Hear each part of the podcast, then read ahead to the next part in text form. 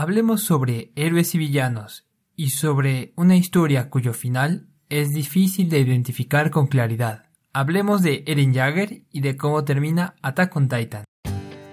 Bienvenidos a Diakefo, Filosofía y Anime, el día que reencarné como filósofo.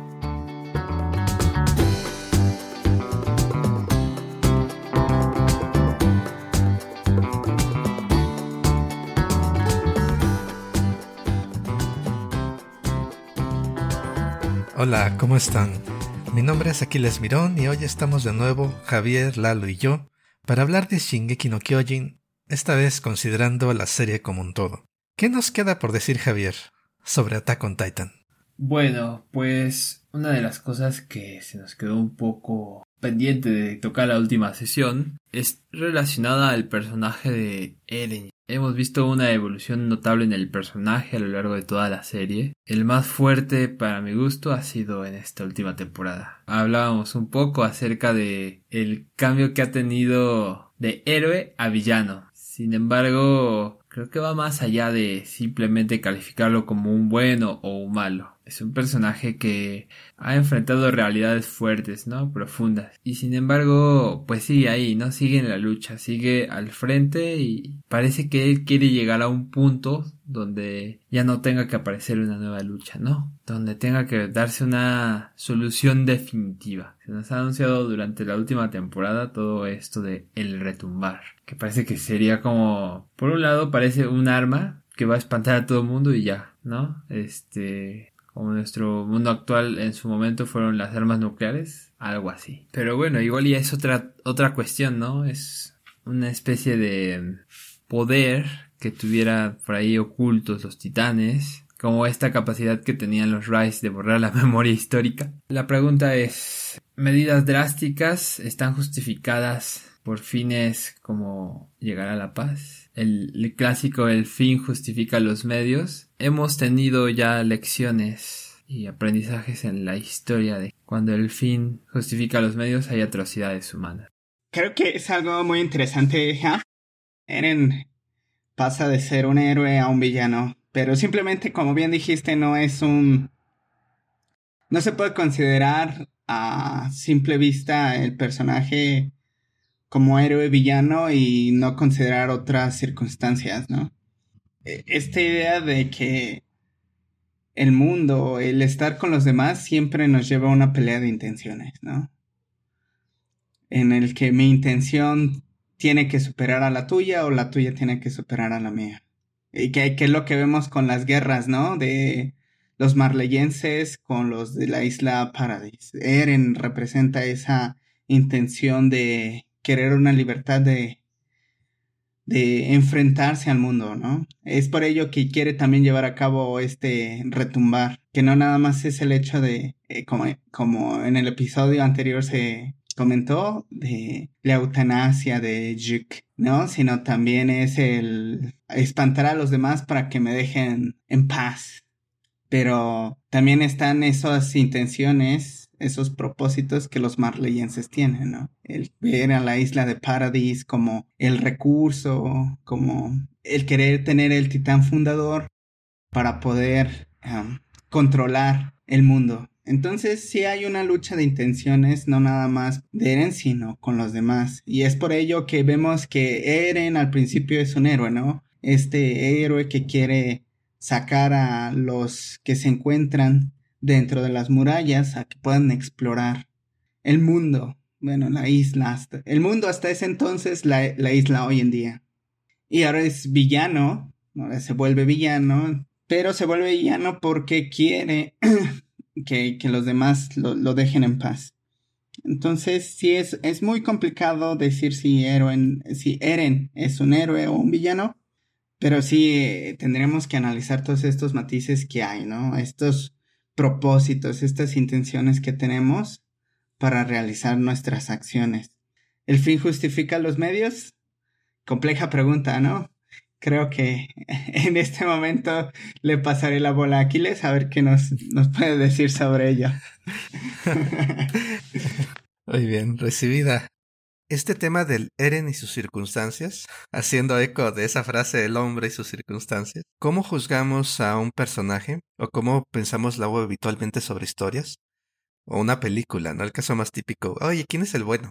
¿Quién es el malo aquí? Cuando alguien no está entendiendo, eh, es, lo, es uno de los referentes más comunes que tenemos. Y pasamos de esa televisión o de esa narrativa como más inocente, quizás el tipo de narrativa que es más común cuando eres niño, quizás, y pasas a otro tipo de historia en donde realmente no estás siguiendo ya a puros buenos o malos, sino eh, ya en narrativas complejas, pues simplemente estás viendo cómo se enfrentan al mundo y hacen lo que creen que tienen que hacer Incluso hay muchísimas historias, este, bueno, ahorita me viene las historias de Dostoyevsky, donde, bueno, luego no sigues a un héroe, ¿no? Como crimen y castigo. Es, y sin embargo, es interesante este tipo de obras porque te pone en un contexto en el cual te permite pensar sobre cómo ocurren estas cosas terribles. Nos permite explicar por qué y, y por ahí hay, una, hay un episodio en donde esta niña, la que salva a Sasha, muchos episodios antes, en la segunda temporada me parece, le pregunta a Gaby, quiero saber por qué, por qué tuvo que morir mi mamá. Y aquí es la historia como un todo, nos da una, un contexto como pocas veces ves en ficción, en donde cómo es que llegamos a esto, cómo es que llegamos a una masacre, cómo es que llegamos a, a genocidio, cómo es que llegamos, y te da todo desde el principio y desde cada punto de vista eh, es raro ver en ficción un marco, una explicación tan completa, creo yo, y tan compleja. Compleja en el sentido no de que no lo puedas entender, sino compleja en el que puedes pararte en varios lugares y entender el conflicto de distintas maneras dependiendo de dónde te pares.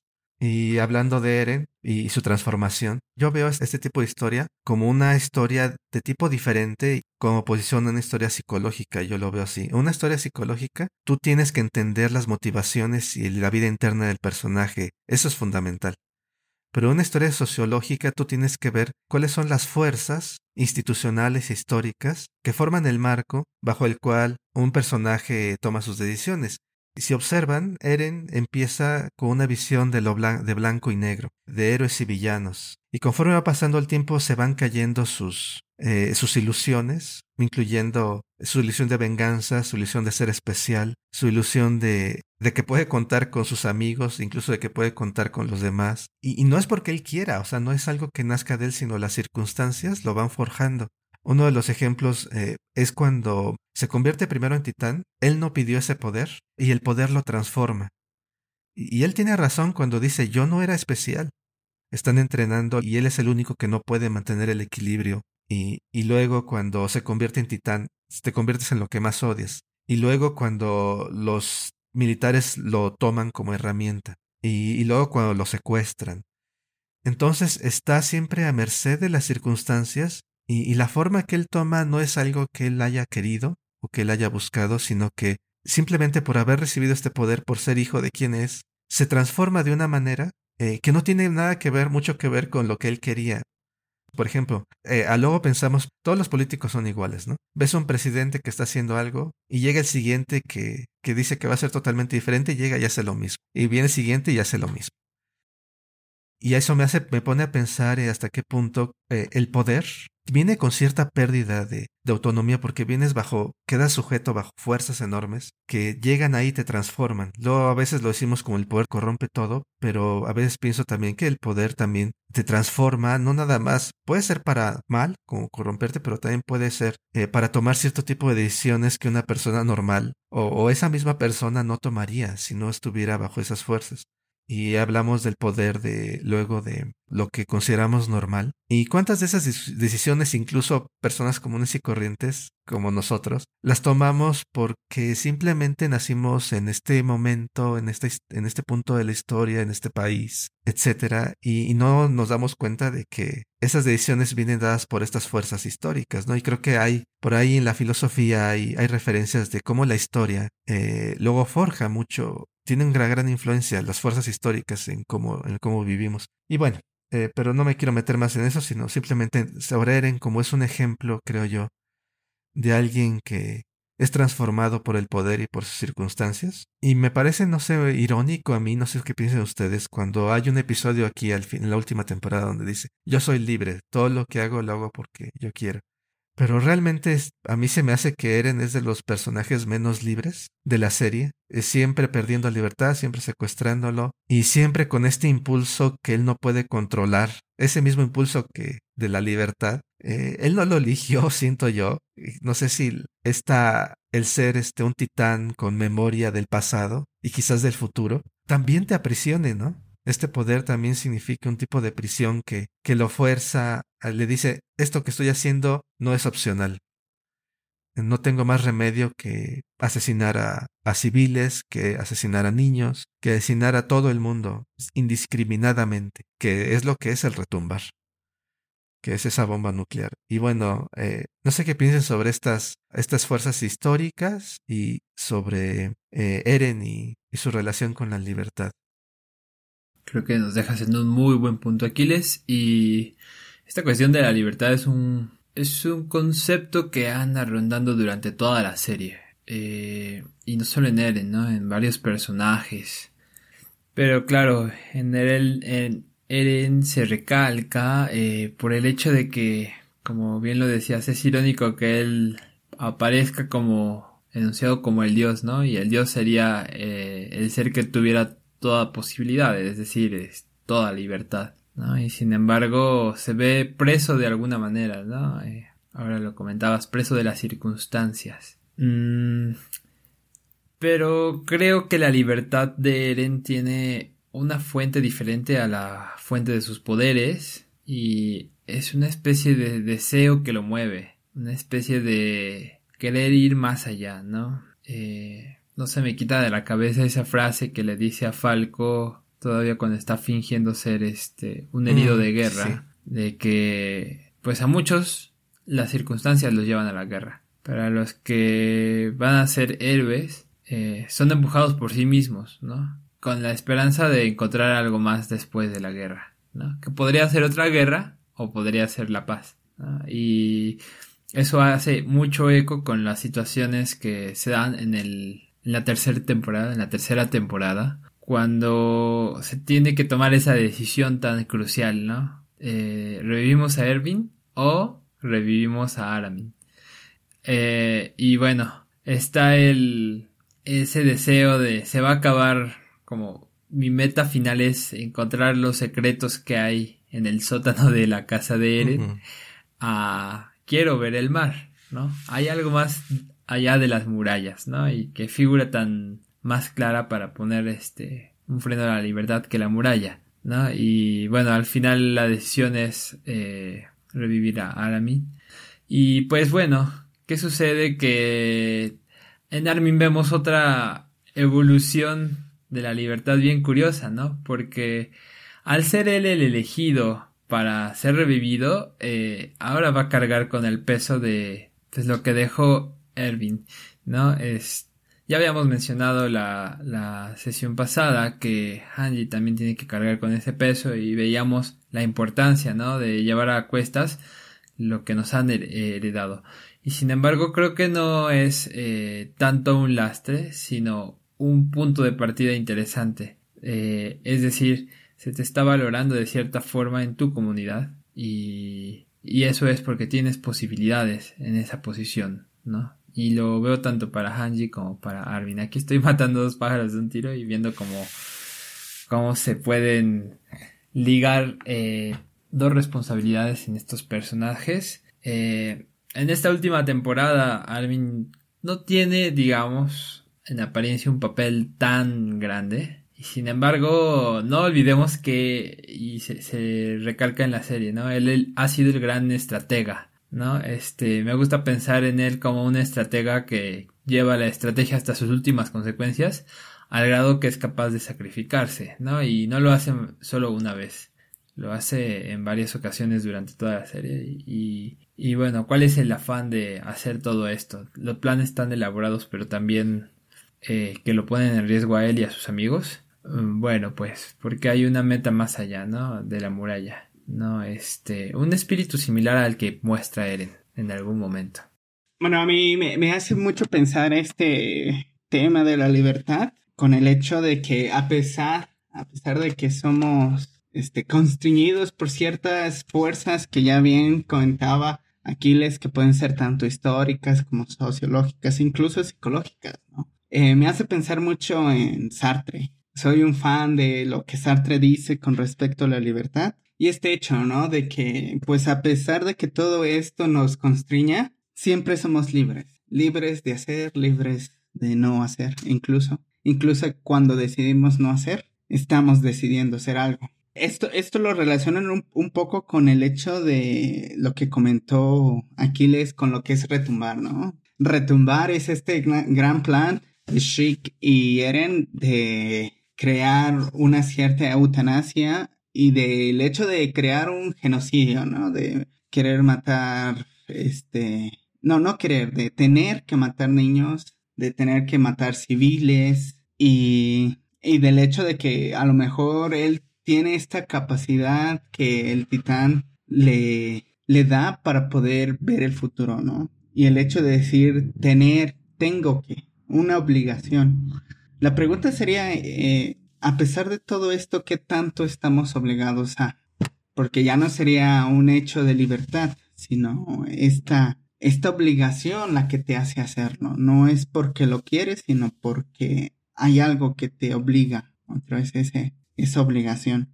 Y en cierta manera también me hace pensar ah, en este texto de Ana Haren, de la banalidad del mal, ¿no? Bueno, lo que, lo que diría Ana Arendt es este hecho, ¿no? De que nos escondemos tras órdenes para poder asesinar a las personas.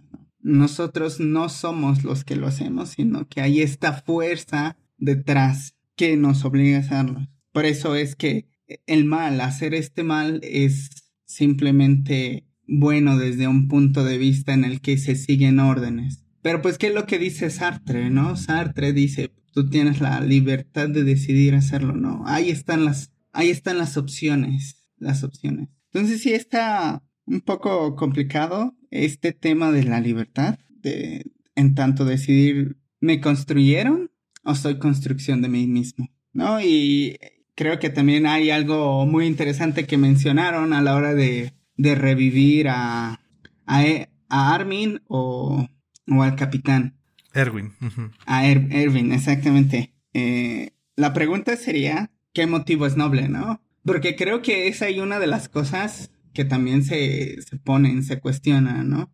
E-, Eren y Mikasa eh, alegaban que Armin debería de ser revivido no solo por el hecho de que era su amigo, sino porque su, su motivo para vivir era un motivo noble. Y lo pongo entre comillas porque no hay definición de tal nada, lo estoy comentando como lo veo, el hecho de ver el mar, ¿no? Ese era el motivo de revivir de Eren. Y en cambio, el motivo de Erwin era un poquito, no creo que, no voy a decir esa palabra, quiero decir la palabra egoísta, pero no creo que vaya de acuerdo a las circunstancias. Pero pues su, su motivo era más que nada ver que lo que había en el sótano del padre de Eren. Y ahí se acababa el motivo, ¿no? De, de su existencia. Y él mismo lo decía, lo único que me impulsa a seguir es este motivo de ver qué es lo que hay debajo de la casa de Eren. Entonces, creo que no nada más se, se trataba de, en esa parte, no nada más se trataba de decidir quién podría ayudar más a la guerra, sino qué motivo por el cual vivir daba más esperanza. Eh, al final se deciden por Armin y yo creo, desde, desde, este punto de vista, creo ver que lo decidieron más por el hecho de qué es lo que puede dar esperanza. Eh, yo pienso que es un tema eh, tremendo en nuestra época, lo de la libertad. Yo lo veo como algo crucial porque eh, por el tipo de transformaciones que estamos viviendo, el cambio climático como aspecto externo que no puedes cambiar simplemente por tu intención, o el virus, ¿no? La, la pandemia, que no responde a, a discursos. Es decir, eh, Sartre también hablaba de la enfermedad como algo que podías elegir. Pero bueno, realmente puedes tú elegir, ah, no, no tengo COVID este, y salgo sin máscara. No es una opción realmente. Y luego también vemos el movimiento de la democracia o el liberalismo hacia gobiernos más populistas, autoritarios en algunos casos, a lo largo del mundo. Y entonces hay un replanteamiento, yo creo, eh, a nivel global, en la conciencia colectiva, si es que tal cosa existe, en que estamos cuestionándonos el papel de la democracia, o muchas personas están cuestionando la democracia y la libertad misma, y el liberalismo. La idea de la libertad la que ha posibilitado eh, la economía que tenemos ahora, la explotación ilimitada, porque si somos libres, si a, fin de cuentas no hay un límite duro, un lugar donde debamos detenernos, como tú decías, como decía Sartre, ¿no? Somos irremediablemente libres, ¿no?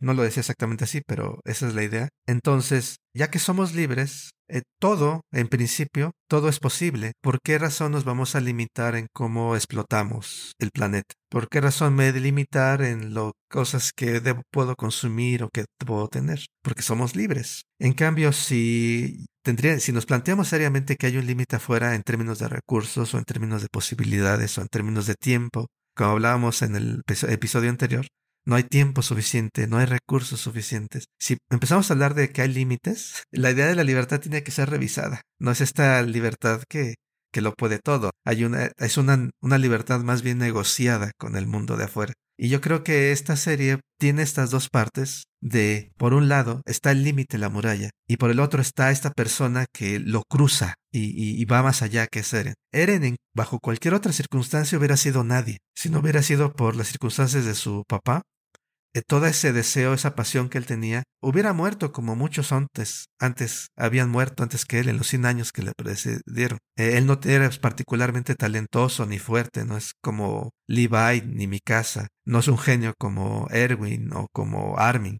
Eh, simplemente eh, se dio la circunstancia de que persistieron, persistieron, persistieron hasta que convergen las circunstancias y gracias a Eren ganan la primera batalla contra los titanes y gracias a Eren ganan la segunda y la tercera y ahorita están amenazando al mundo entero.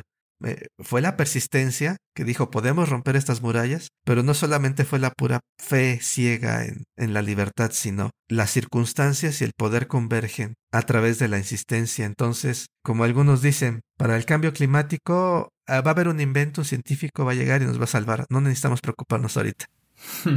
eh, o sea, ¿qué tan realista es, es esto? Podemos pensar en como, como los exploradores, como la legión de exploradores, si fueran los científicos de nuestra época, pues bueno, muchos van a estar insistiendo, insistiendo, y si tenemos suerte, va a surgir un Eren que nos salve del cambio climático, ¿no? Pero realmente puedes, podemos apostarle a eso y, y decir, bueno, no vamos a hacer nada porque la legión de exploradores, los científicos, nos van a salvar realmente no conviene más que nos contengamos un poco por las circunstancias de allá afuera. Y bueno, y esa metáfora es lo, una de las cosas que se me hace que son más muy interesantes de Attack on Titan, como serie en general. Y, y bueno, y ahora, ¿cómo va a acabar todo esto? Creo que es la pregunta, porque yo también me pregunto, ¿cómo va a acabar todo esto del cambio climático? ¿Cómo va a acabar todo esto de la pandemia? ¿Qué es un buen final? Luego a veces pensamos que quien gana es porque mereció ganar. El héroe gana porque hizo lo suficiente. Es satisfactorio ese final. Y luego hay otras eh, películas, luego no tanto en anime, pero o series en donde no gana el malo ni gana el bueno y luego ni sabes qué pasó, pero son recientes realistas. ¿Qué sería un buen final para Attack on Titan? Todavía no sabemos en qué va a acabar, incluidos los que hayan podido leer el manga. Exactamente cómo acaba. ¿Merece ganar Eren? Eh, ¿Es un buen final que lo detengan? ¿Qué piensan ustedes sobre a dónde va todo esto? Es una muy buena pregunta, Aquiles. Justo como nos han demostrado a lo largo de cuatro temporadas, no puede ser tan fácil como ganaron unos o ganaron otros. ¿Es blanco o es negro? no, seguramente nos espera un final complejo, se están preparando redes y circunstancias que van a hacer que esto no sea tan sencillo, ¿no? Eh, algo también que hemos aprendido con esta serie es que, bueno, no se le teme a sacrificar personajes, entonces tal vez nos tengamos que despedir con dolor de algunos de nuestros preferidos, pero, sin embargo, va a haber muertes heroicas seguramente y sacrificios por los deseos, ¿no? Y los ideales. Creo que Digo, no estoy diciendo nada en específico, pero creo que va a haber este un final espectacular en el que vamos a encontrar una lección que no sea de, bueno, ya ves, si te portas como Eren, mira, terminarás así, sea para bien o para mal. Entonces, este, va a haber una circunstancia ahí que podría ser un poco más compleja. Yo, yo creo eso. Eh, muy buena pregunta. ¿Quién ganará? ¿Quién ganará esta guerra? Se, ve muy complicado realmente qué tipo de final queremos. Pensar, por ejemplo, que Eren, Eren se hace al final del, del, eh, del último episodio en la cima, no del mundo, pero sí en, eh, como victorioso y decir, sí se hizo el retumbar y que ahí termine, siento que no le daría completamente, no le haría justicia completamente a toda la trama, ¿no? El que termine ahí. O el pensar que los marleyenses terminan obteniendo el titán fundador. Ah, creo que tampoco le va a ese tipo de final. Yo me iría por un final un poquito más trágico, ¿no? Un final en donde a lo mejor Eren muere y a lo mejor no viendo cumplir su sueño, ¿no? Con, con ese último suspiro de, ah, estaba a unos cuantos segundos de haber cumplido lo que quería, pero no. Eh, ¿Por qué? ¿Por, ¿Por qué se me hace esto un poquito mejor para el final de la serie? Creo que, como bien lo comentaste Aquiles, que nos mostraría ese hecho de que pues somos circunstancias también, ¿no? que al final no, no era lo que él simplemente quería, sino que, como ya lo había comentado, tiene que ver con esta pelea de intenciones, de no nada más ser lo que Eren quiere, sino todos los personajes alrededor, tanto los marleyenses como sus compañeros, todos ellos. Creo que hay ese tipo de final iría un poco más, el hecho de que a punto, a punto de lograr lo que quiere, algo pasa y para hacerlo más dramático, uno de sus compañeros que lo mate, ¿no? Entonces, creo que ahí, me va, me va un poco más de... Va, va un poco más conmigo ese tipo de final, un poco más trágico. ¿Tú qué piensas, Aquiles? Uh, yo, yo haría un giro, bueno, tratando de entender la historia con esta descripción o metáfora sociológica, psicológica. Lo el logro de, de Attack on Titan es que eh, te muestra todo este entramado de grises en donde tú puedes, tú mismo puedes decidir tomar una postura en un momento y luego un una otra postura en el otro momento. Y creo que eso es muy útil desde un punto de vista filosófico y que te permite juzgar eh, y, evaluar diferentes posiciones a la vez. Si se decanta claramente por, por un ganador o por una facción, digamos, o incluso por el fracaso de Eren o, el éxito de Eren, eh, cierra todas esas discusiones a, un solo punto, porque el, autor no estaría diciendo, no es que la realidad es de así. Y el gran logro de, de Titan hasta ahora ha sido decirnos la realidad es compleja, no hay una sí que la pueda definir del todo. Por eso es importante la filosofía, por eso son importantes esta clase de historias, porque nos permite mantenernos abiertos a posibilidades de interpretación y de, de, de propia decisión.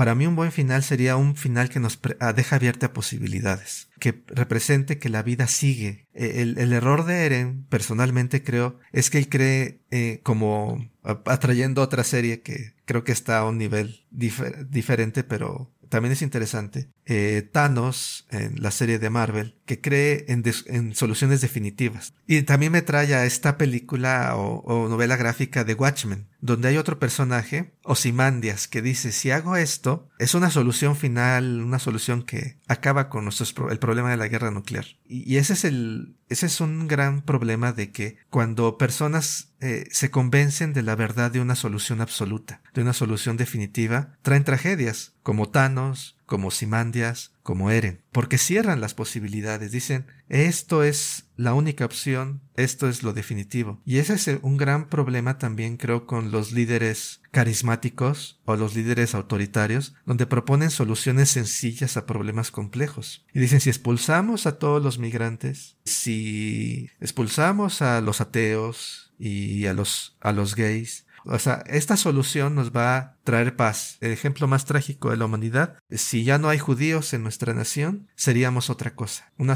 la solución final, literalmente. Donde irónicamente, parte del plan era enviar a los judíos a Madagascar, exiliarlos ahí, muy similar a lo que ven en el mapa de Attack on Titan, que es este, es África, Marley es África y Madagascar es la isla de Paradis. El mapa de, de este mundo es el mapa de la Tierra invertido, ¿no? Bueno, el punto es, estas soluciones definitivas Si el, autor se fuera por alguna de ellas, perderíamos esa complejidad. Y, y yo creo que lo maneja muy bien. Es posible buscar opciones y al mismo tiempo hay límites que hay que reconocer. Y creo que esa es una mejor descripción del mundo. Hay límites que quizás por el momento no podamos cruzar, debemos de seguir luchando, pero por el momento debemos reconocer que están ahí, como los titanes en un momento lo fueron, como ahorita cambio climático lo puede ser, pero eso no significa que vamos a rendirnos, significa que también debemos de mantener la idea de que es posible mejorar las cosas, a pesar de que, no sé, haya circunstancias históricas que nos digan, oye, es que el ser humano no puede cambiar, o es que el ser humano es esto y, no podemos superar, no sé, ciertas formas de gobierno o ciertos tipos de relaciones. Y esta serie nos permite mantener las dos cosas. Y creo que en ese, en ese sentido es muy útil para la filosofía porque a veces tendemos a, caer en un lado o en el otro y perdemos de vista considerar la otra posibilidad. Si queremos defender la libertad, luego tratamos de negar toda forma de límites, toda forma de restricción, y luego es una libertad falsa porque esas restricciones luego están ahí en el mundo. Y luego los que se fijan demasiado en las restricciones le cierran las puertas a, aquellos que están buscando posibilidades, que están tratando de explorar y, oprimen a otros porque dicen no es que no se puede, es imposible, te prohíbo o incluso ejecuto al que vaya en contra de mis restricciones. Y por eso esta serie me parece tan interesante porque nos mantiene en marco y ojalá que el final mantenga esas posibilidades y, y nos deje las puertas abiertas como siempre es el mundo, la vida siempre debe seguir, la lucha va a seguir, pero las posibilidades también van a seguir. Sí, ciertamente creo que no nos van a decepcionar con un final tan fácil. Creo que, pues bueno, nos tienen como en vilo, tenemos buenas expectativas de lo que va a pasar en la serie y ojalá que siga manteniendo la calidad en la animación, que eso se agradece bastante y todavía falta ver un par de giros, ¿no? Giros de personajes eh, que andan por ahí pero no han sacado su máximo en esta temporada. Veamos, yo estoy a la expectativa. Sí, exactamente igual que Half. Nada más eh, estar en la expectativa, ver qué nos trae. Y no nos queda más que esperar, esperar a ver cómo culmina esto. Y, y pues, a pesar de que va a tener un final, creo que va a seguir en ese repertorio de los animes que nunca pasarán de moda. De moda. Ya ha marcado un hito en la historia del anime, entonces, pues no queda más que disfrutar de estos últimos capítulos que se nos vienen. Muy bien, totalmente de acuerdo con, con ambos. Estaría de la expectativa y sí, yo creo que tiene un buen lugar incluso en la narrativa en general, independientemente del medio. E, es excepcional. Hay pocas, hay pocas este, que estén, creo que a esta altura de épica y, y compleja. Y bueno, hay que esperar el final, a ver qué, cómo viene y, y quizás cuando ya venga el final nos podamos juntar y, y platicar de nuevo los tres, Lalo, por supuesto. Sí, claro. No, sí, va a ser muy bienvenido y, y hay, todavía hay muchísimo, este, ahorita ya abusamos de varios episodios sobre, exclusivamente sobre este anime, yo creo que vale la pena. Pero igual podemos hablar luego ya más sobre otros personajes, ¿no? Está, está Reiner, está Erwin, sus motivaciones a detalle, que, que aunque lo hemos mencionado mucho, también hay cosas por explorar. Está la evolución de Armin, está... Y personajes secundarios, ¿no? Que, se quedan en el tintero. Bueno, esperamos que los nuestros podescuchas nos comenten qué piensan sobre estos temas y igual a partir de sus comentarios podemos armar una vuelta a Attack on Titan antes de que llegue la siguiente, el desenlace de esta historia. Y pues eh, muchas gracias de nuevo Javier, Lalo y, y, pues vamos a seguir, vamos a seguir por acá. Claro, estaré aquí para el final y comentar un poco sobre lo que, lo que nos viene, lo que nos va a traer Shingeki no Kyojin en su última fase. No, gracias por la invitación. Gracias a ustedes chicos y pues sí sigue sigue la espera y nos estaremos oyendo pronto. Muy bien, pues eh, recuerden que pueden escribirnos a nuestro correo electrónico filosofía y anime gmail.com y también pueden seguirnos en nuestra página web filosofiayanime.com. Muchas gracias por escucharnos. La próxima semana iniciamos con otra serie con gran cantidad de temas y preguntas filosóficas. Decadence. Estaremos hablando de cyborgs, gaddles y del mundo como construcción. No se lo pierdan, nos escuchamos entonces. Gracias. Chao. Bye.